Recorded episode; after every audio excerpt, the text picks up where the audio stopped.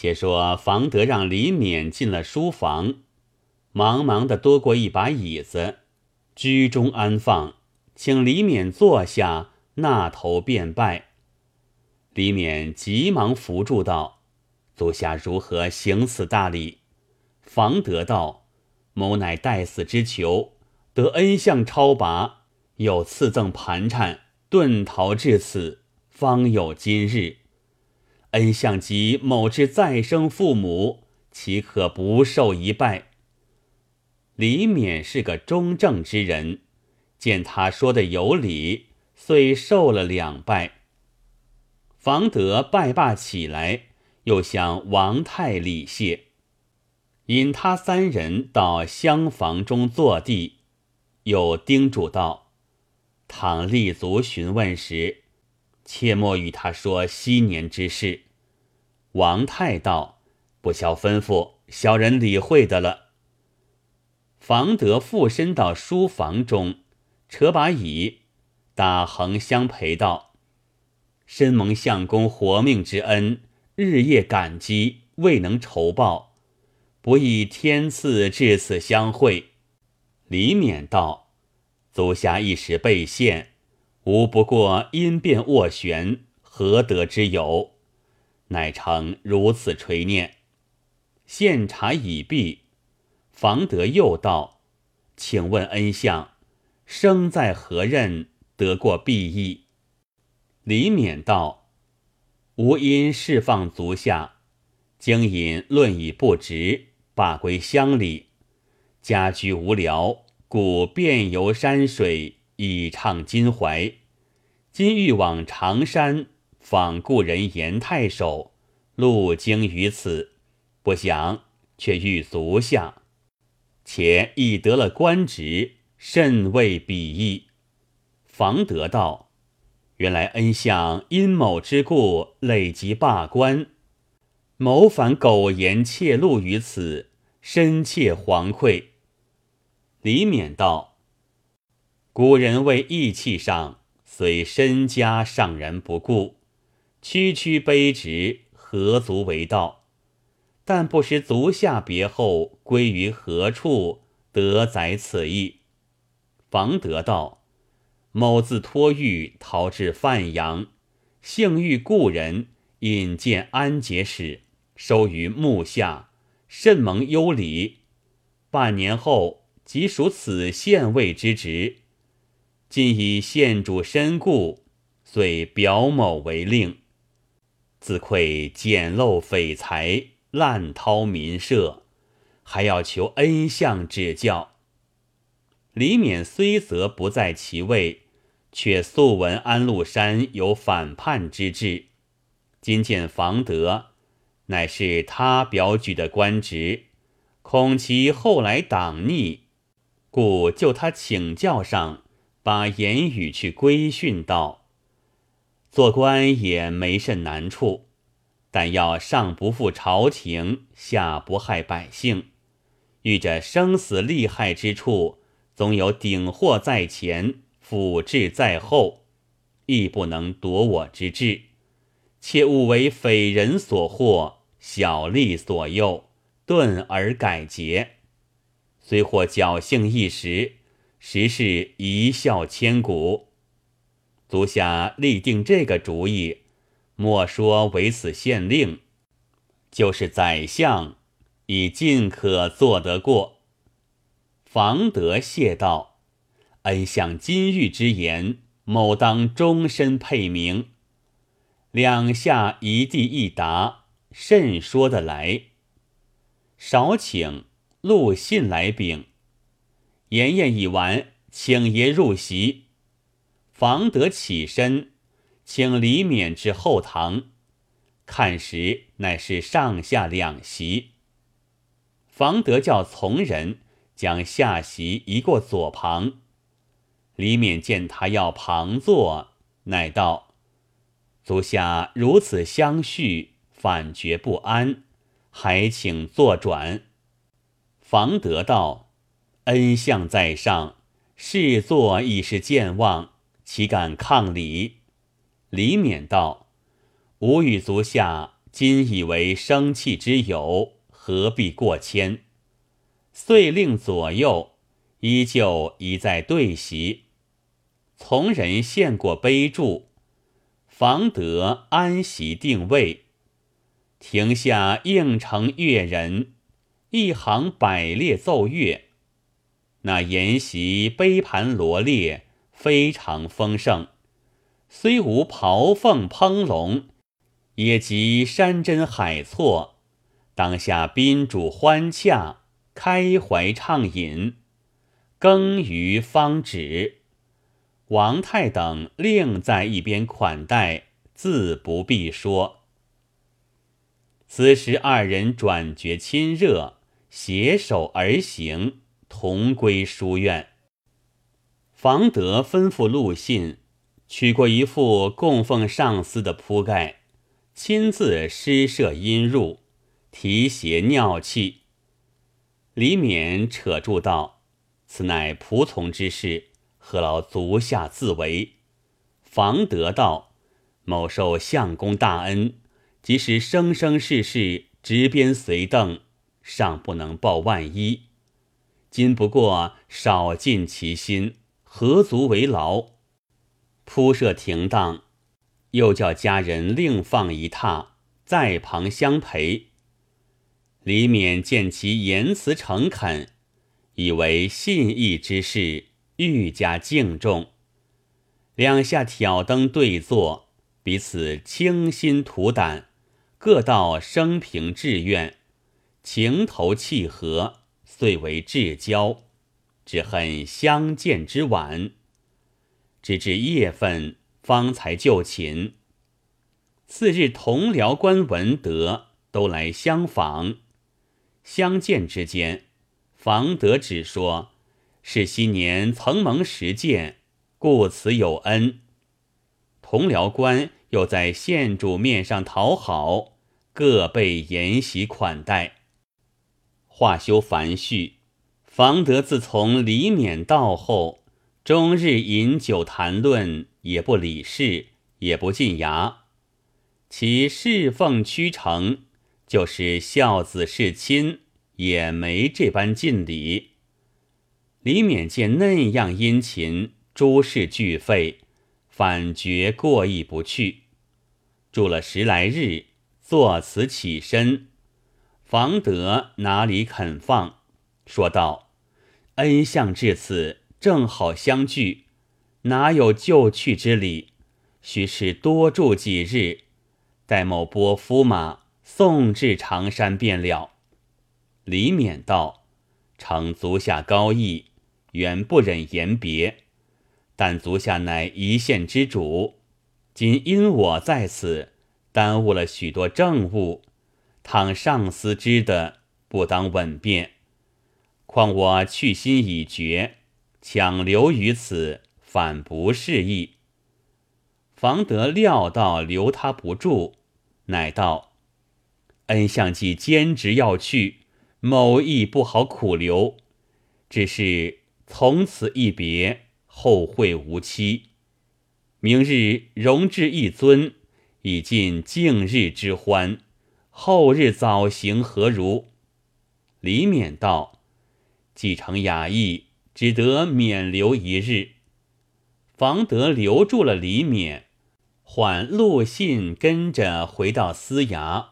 要收拾礼物馈送，只因这番有分教，李基为险心送了性命。正是祸兮福所倚，福兮祸所伏。所以恬淡人，无盈心自足。话分两头，却说房德老婆贝氏，昔年房德落魄时。让他做主惯了，到今做了官，每事也要瞧主张。此番见老公换了两个家人出去，一连十数日不见进牙，也倒瞒了他做甚事体，十分恼恨。这日见老公来到衙里，便待发作，因要叹口气，满脸反堆下笑来，问道：“外边有何事？久不退衙？”房德道：“不要说起，大恩人在此，几乎当面错过。幸喜我眼快瞧着，留得到县里，故此盘桓了这几日，特来与你商量，收拾些礼物送他。”贝氏道：“哪里什么大恩人？”房德道：“哎呀，你如何忘了？便是向年救命的机位李相公，只为我走了，带累他罢了官职。今往常山去访严太守，路经于此。那狱卒王太也随在这里。”贝氏道：“原来是这人吗？你打仗送他多少东西？”房德道。这个大恩人乃再生父母，须得重重酬报。贝氏道：“送十匹绢可少吗？”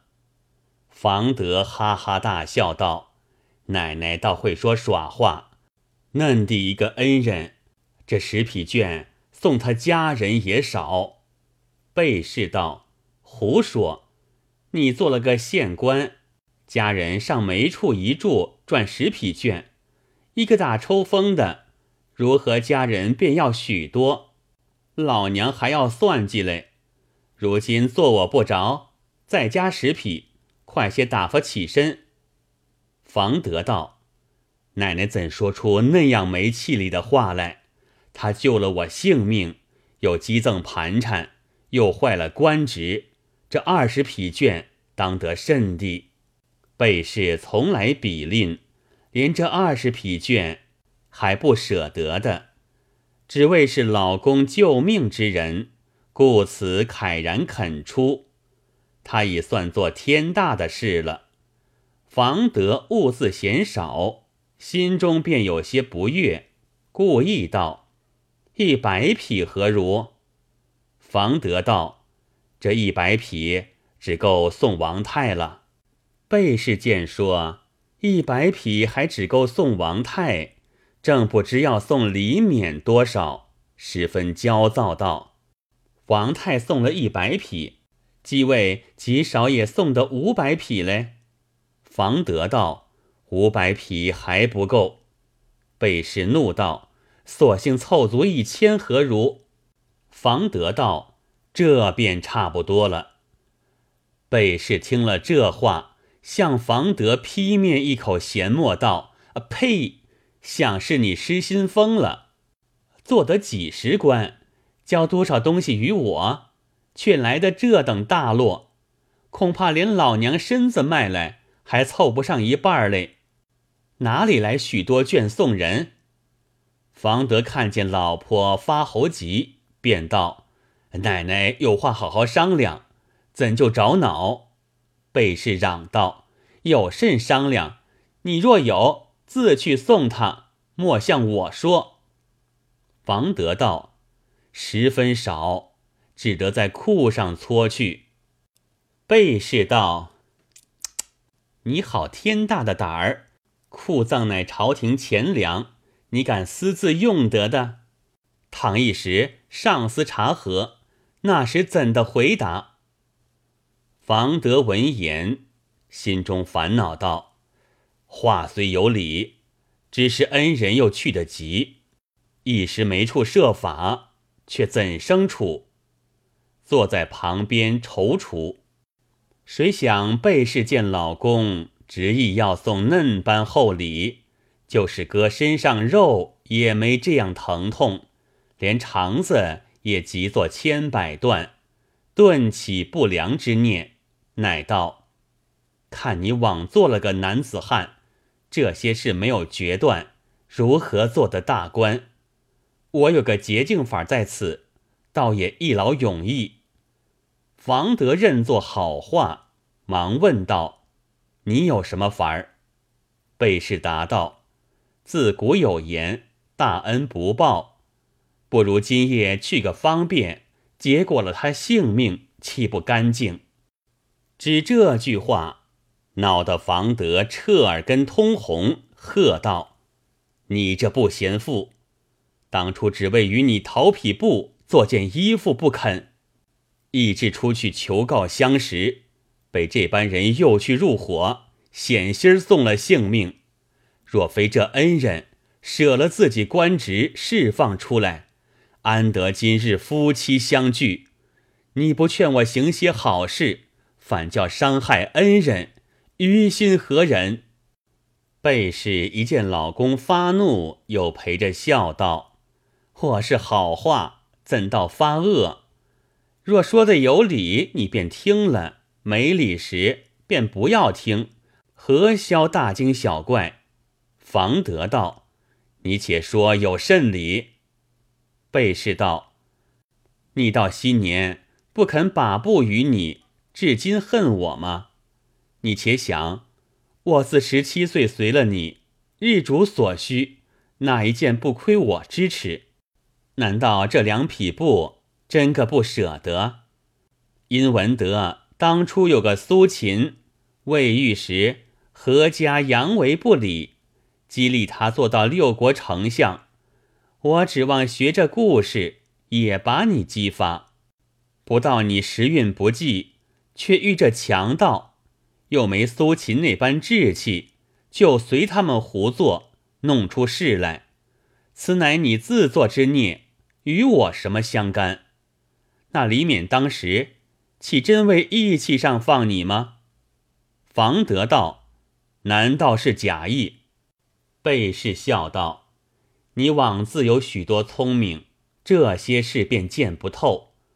大凡做刑名官的，多有贪酷之人。”就是至亲至妻，犯到手里，尚不肯顾情，何况与你素无相识，且又情真罪当，怎肯舍了自己官职，轻易纵放个重犯？无非闻说你是个强盗头，定有赃物窝盾，指望放了，暗地去孝顺，将些去买上主下，这官儿又不坏。又落些入己，不然如何一伙之中独独纵你一个？哪里知道你是初犯的穷鬼，竟一溜烟走了。他这官又罢休，金帆打听着在此做官，可可的来了。房德摇手道：“没有这事，当初放我乃一团好意，何尝有丝毫别念？”如今他自往长山，偶然遇见，还怕误我公事，把头调转，不肯相见，并非特地来相见，不要疑坏了人。贝氏又叹道：“你说往常山乃是假话，如何就信以为真？且不要论别见，只他带着王太同行，便见其来意了。”房德道：“待王太同行，便怎么？”贝氏道：“你也特杀懵懂。那李勉与严太守是相识，或者去相访是真了。这王太乃京兆府狱卒，难道也与严太守有旧去相访，却跟着同走？若说把头调转，不来招揽，此乃冷眼去你，可去相迎。”正是他奸巧之处，岂是好意？如果真要到常山，怎肯又住这几多时？房德道：“他哪里肯住？是我再三苦留下的。”贝氏道：“这也是他用心处，是你带他的念头成也不成？”房德原是没主意的人，被老婆这般话一耸。渐生疑惑，沉吟不语。贝氏又道：“纵来这恩是报不得的。”房德道：“如何报不得？”贝氏道：“今若报得薄了，他一时翻过脸来，将旧事和盘托出，那时不但官儿了账，只怕当作越狱强盗拿去，性命登时就送。”若报得厚了，他坐下蛾子，不常来取所；如照旧馈送，自不必说，稍不满欲，依然接起旧案，远走不脱，可不是到底终须一劫。自古道先下手为强，今若不依我言，事到其间，悔之晚矣。